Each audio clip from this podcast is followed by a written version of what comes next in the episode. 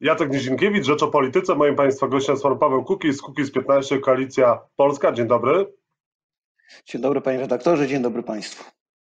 Panie pośle, potrzebne jest zaostrzenie prawa aborcyjnego?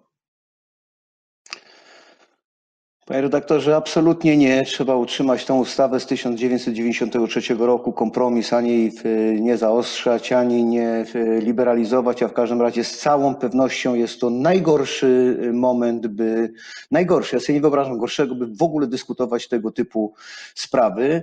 I powiem od razu, że uważam, że perfidnym jest działanie hmm, tej sfery rządzącej, czy jakby partii rządzącej, perfidne, jeśli takie tematy wrzuca się w takim e, okresie, w takim e, czasie zagrożenia e, zdrowia, zagrożenia dla gospodarki i by osiągnąć cel polityczny. Granie zdrowiem i życiem Polaków, by osiągnąć cel polityczny jest perfidną, perfidną, okropną, okropną sprawą, bo przecież partia władzy z całą pewnością zdawała sobie sprawę z tego, że tego typu decyzja Trybunału Konstytucyjnego spowoduje masowe wyjście na ulicę, a więc możliwość również przenoszenia zarazy. Coś po prostu niebywałego, ja, dla mnie się to w głowie nie mieści. Mam nadzieję, że to było tylko jakiś, że to był jakiś przypadek, a nie celowe działanie. Jeśli to było celowe działanie, to jest to działanie y, perfidne i złe. Lech Kaczyński w 2007 roku, będąc prezydentem polskim, mówił podobnie jak pan dzisiaj mówi, czyli że tego kompromisu nie należy naruszać. Jak pan myśli, dlaczego akurat e, teraz tego e, się dokonuje, dlaczego teraz ten kompromis jest naruszany i partie rządzące mówią żadnych kompromisów? Powtarzam raz jeszcze to, co powiedziałem na początku. Jeżeli jest to celowe działanie polityczne, jeżeli jest to wykalkulowane, to jest to działanie perfidne. Nie wolno dla osiągnięcia jakichkolwiek celów politycznych ryzykować zdrowia i życia Polaków.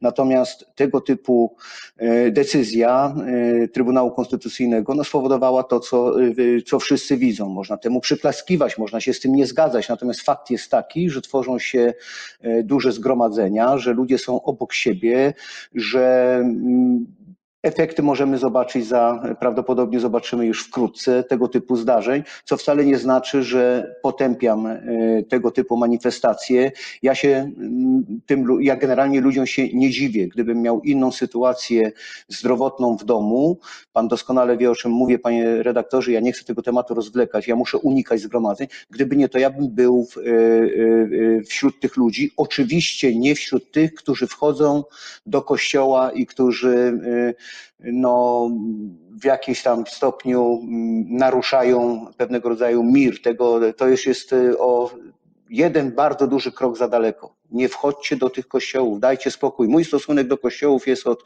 do kościoła, jako osoby wierzącej, jest od dość długiego czasu negatywny, natomiast jest pewnego rodzaju sakrum i naprawdę, jeśli y, ma się osiągnąć jakiś cel, nie wolno tego sakrum atakować, bo to osłabia tych protestujących, robi z nich takich samych ludzi jak sędziowie Trybunału Konstytucyjnego, tyle że po drugiej stronie. No ale kościoły może są bezpieczne teraz, kiedy będą ochraniane przez Straż Narodową. Narodowcy pod przywództwem pana Bąkiewicza będą e, chronić i chronią już kościoły przed jakimikolwiek atakami. Pojawili się też e, no, narodowcy, e, którzy na chustach mają krzyże celtyckie. Panie redaktorze, powtarzam raz jeszcze. Uważam, że y, te wejścia na kościoły szkodzą y, całej idei protestu. Jestem co do tego święcie przekonany. Wie pan, ja wiem, że nienawiść sprzedaje się najlepiej, co mnie akurat przeraża. Nie merytoryka, nie, nie, nie, nie zdrowy rozsądek, a nienawiść. To się najlepiej sprzedaje w mediach, to się najlepiej sprzedaje w internetach, to się najlepiej sprzedaje jako marketing polityczny. Ale naprawdę jesteśmy y, wszyscy jedną wielką polską rodziną i, i, i znajmy granice. Tak jak powiedziałem, absolutnie rozumiem tych ludzi, którzy protestują przeciwko wyrokowi Trybunału Konstytucyjnego, nawet nie jako polityk, ale jako ojciec trzech córek, mąż, czyli y, chłopak otoczony czterema kobietami. Ja jestem w ich świecie, y, więc ja je doskonale rozumiem. I ten, ten wyrok jest wyrokiem skandalicznym. Ruszanie, powtarzam raz jeszcze, tej całej sprawy w tym trudnym czasie jest dla mnie sprawą skandaliczną. E, Ale powtarzam, nie, miejmy jakieś granice, bez przesady, bez przesady. Zostawcie kościoły w spokoju. Oni sami mają sobie panie- u siebie, u siebie problemy, także to im wystarczy. Panie pośle, a jak rząd sobie radzi z walką z pandemią? Jak e, udaje się e, pomóc Polakom w tych trudnych chwilach? No, chyba zmierzamy w stronę kolejnego lockdownu, którego miało nie być. E, No, panie redaktorze, ja nie, nie głosowałem za tą ostatnią e, ustawą mm, e, dotyczącą COVID-u. Wstrzymałem się od głosu, czekam na poprawki Senatu.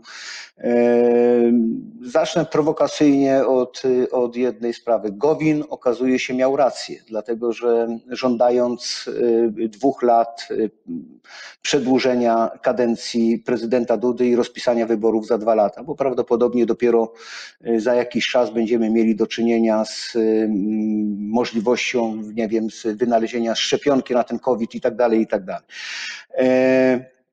Zostało zmarnowane pół roku, absolutnie. Mało tego, odnosi się wrażenie, że zima zaskoczyła drogowców, czyli że po tym e, pół, pół roku temu w, w marcu wiedzieliśmy, w jakim kierunku wszystko zmierza, a potem nagle znowu, e, tak jakby sobie rząd nie zdawał sprawy, że e, ta druga fala może nadejść. Wszyscy, absolutnie wszyscy, łącznie z opozycją, zaangażowani byli w kampanię wyborczą, w ten wyścig szczurów, w wybory prezydenckie. Nikt nie myślał o Polakach. Generalnie cała polska polityka polega na tym, że partie myślą o sobie, a nie o narodzie. Raz jeszcze powtarzam, wykorzystywanie takiej sytuacji, jaka jest obecnie, do wrzucenia ustawy o, e, czyli przepraszam, nie wrzucenia ustawy, ale do ogłoszenia wyroku Trybunału Konstytucyjnego w tak ważnym dla Polaków temacie, który powoduje wyjście na granie swojego interesu politycznego, e, to jest po prostu zła bardzo rzecz. Nie jako symbol całego tego ustroju, gdzie obywatel jest na szarym końcu. I raz jeszcze powtarzam, e, muszę o tym powiedzieć, dopóki nie będzie w Polsce instytucji referendów konsultacyjnych, obligatoryjnych, dopóki w Polsce poseł będzie wskazywany, kandydat na, na posła przez szefów partii, a nie przez obywateli, dopóki poseł będzie odpowiadał przed szefem partii, a nie przed obywatelem, dopóki nie wprowadzimy jowów lub przynajmniej ordynacji mieszanej, to takich rozmów, panie redaktorze, będziemy prowadzili do końca mojego i pańskiego życia. Mnóstwo. Powinno być, powinno być referendum w sprawie prawa aborcyjnego? Z całą pewnością powinno być y, y, zasięgnięcie opinii obywateli, czy zgadzają się na to, by każda absolutnie ciąża była pod ochroną. Takie, wie pan, kwestia też skonstruowania pytania. Ale jeżeli podejmuje się mm, tego typu decyzje, że kieruje się mm, ustawę do Trybunału Konstytucyjnego, wcześniej należało zasięgnąć również opinię obywateli, choćby po to, by miała ona jakiś wpływ na decyzję Trybunału Konstytucyjnego. Bo proszę pamiętać o jednej rzeczy, o której wszyscy zapomnieliście. To nie partie polityczne, nie Sejm, nie Trybunał Konstytucyjny, nie prezydent, nie Senat stoją na czele, ale właścicielem Polski są Polacy, jest naród. To naród jest suwerenem, a nie te wszystkie podmioty, które wcześniej wymieniłem. I to jest cała filozofia i dopóki ludzie tego nie zrozumieją, to będą tłuc się na ulicach i z tego tłuczenia nic oprócz mandatów nie wyniknie. Ani dobrego dla nich, ani dobrego dla Polski. E, Panie pośle, a spodziewałby się pan po jakiejś e, no, zabrania stanowiska po prezydencie Polski w kwestii aborcji, bo prezydent milczy, jakoś jest nieobecny. Prezydent jest nieobecny nie tylko przy tej ostatniej sytuacji, ale również nie był obecny przy dyskusji na temat e, właśnie metod zwalczania skutków COVID-u. Em, Nie, e, nie było, zresztą jeden z naszych posłów em, Koalicji Polskiej e, apelował do prezydenta z mównicy sejmowej, by, e, by, by, by w końcu zajął jakieś, by się pojawił po prostu, ujawnił, żeby, żeby zabrał głos w tej całej, w tej całej dyskusji.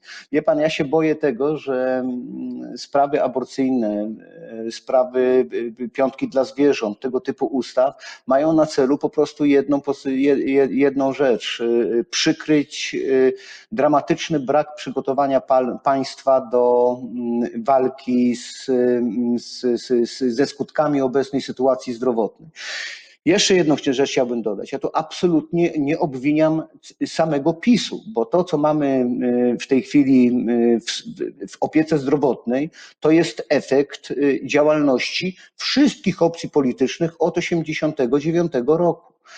Przypominam, panie redaktorze, i pan o tym doskonale wie i pamięta, bo jestem przekonany, że tak, że wielokrotnie w poprzedniej kadencji zwracałem się z błaganiami do wszystkich opcji politycznych, aby stworzyć konsensualną ustawę mającą na celu naprawę i plan na naprawę opieki zdrowotnej. Byśmy po stworzeniu takiej ustawy pod patronatem czy to prezydenta, czy to ministra zdrowia podpisali również umowę, wszystkie opcje polityczne, wszelkie opcje polityczne, że w kolejnej kadencji, bez względu na to, kto będzie sprawował władzę, ta ustawa będzie wdrażana, ta naprawa będzie wdrażana w życie, bo wiemy, że naprawa służby zdrowia wymaga co najmniej kilkunastu lat, a partie w Polsce zmieniają się co cztery, co osiem lat. Co przychodzi nowa, to nowy pomysł na naprawę, która polega tak naprawdę, efekt jest taki, że ta, y, że, y, że ta opieka zdrowotna się wali.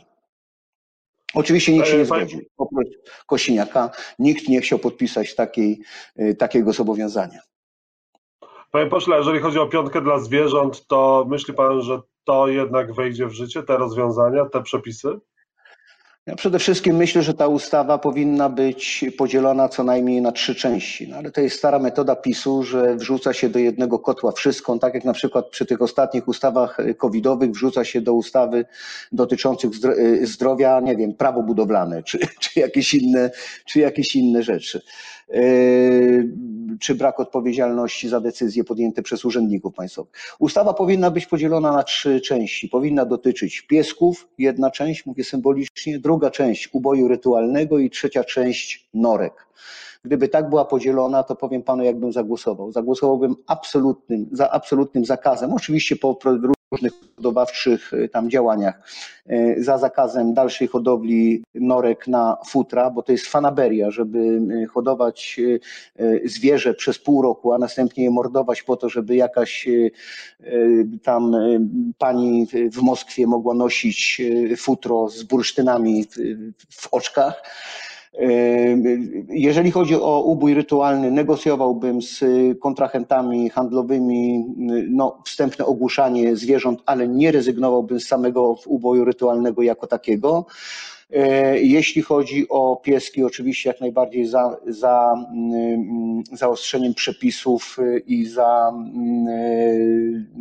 opiekę nad, za, za opieką nad tymi zwierzętami, choćby z, z tego powodu, że sam mam w tej chwili w domu cztery psy i dwa koty. Co się powinno wydarzyć w sprawie prawa aborcyjnego? Co teraz powinno mieć miejsce?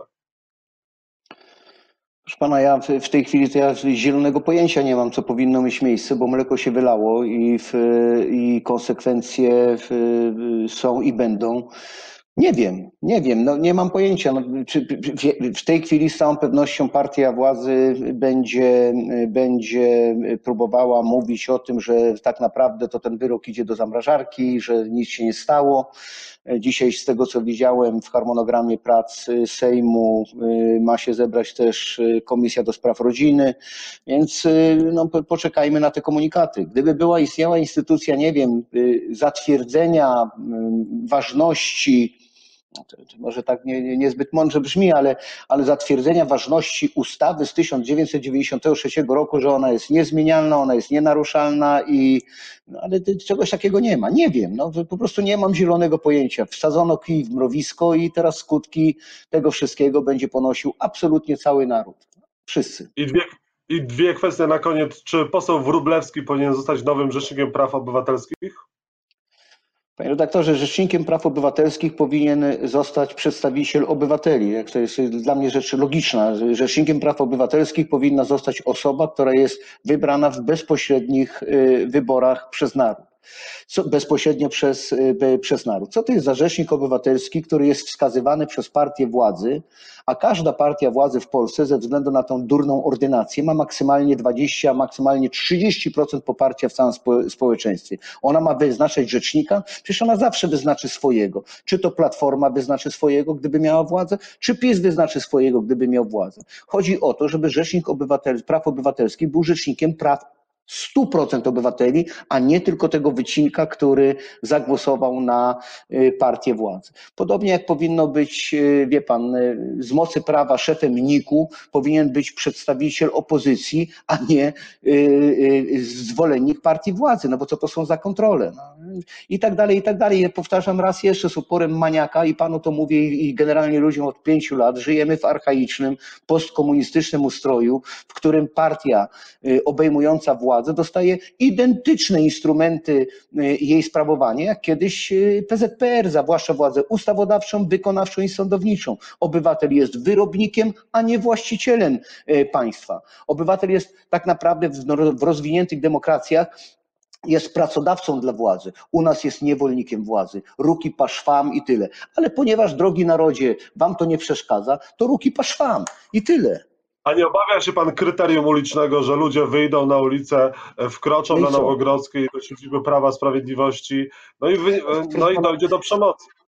Nie, proszę pana, nie wkroczą, to jest jedna rzecz. Do przemocy oczywiście może dojść, natomiast y, y, do jakiegoś wkroczenia czy nie wkroczenia, wątpię, żeby do, y, na to pozwoliły służby. Powtarzam raz jeszcze, państwo jest skonstruowane na model postkomunistyczny i wszelkie metody do, stosowane we, wcześniejszych, we wcześniejszym ustroju, takim już stricte komunistycznym, mogą być również i w tej chwili stosowane. Więc nie, proszę pana, raz jeszcze powtarzam, ludzie, dopóki nie ochłonie, dopóki się nie opamiętacie, dopóki nie zażądacie wprowadzenia zmiany ordynacji wyborczej na taką, w których wy będziecie wskazywać, kto będzie posłem, a nie y, y, pisy czy platformy i tak dalej, i tak dalej. Dopóki nie zażądacie referendów, konsultacji, będziecie wyrobnikami, czy tej władzy, czy poprzedniej władzy. Będziecie owszem mogli sobie powy, powychodzić na, na ulicę, pokrzyczeć, ale nic z tego nie wyniknie. Nic absolutnie. Oprócz mandatów. Rewolucji nie zrobicie. Nawet na Białorusi nie są w stanie zrobić rewolucji, a co dopiero tutaj.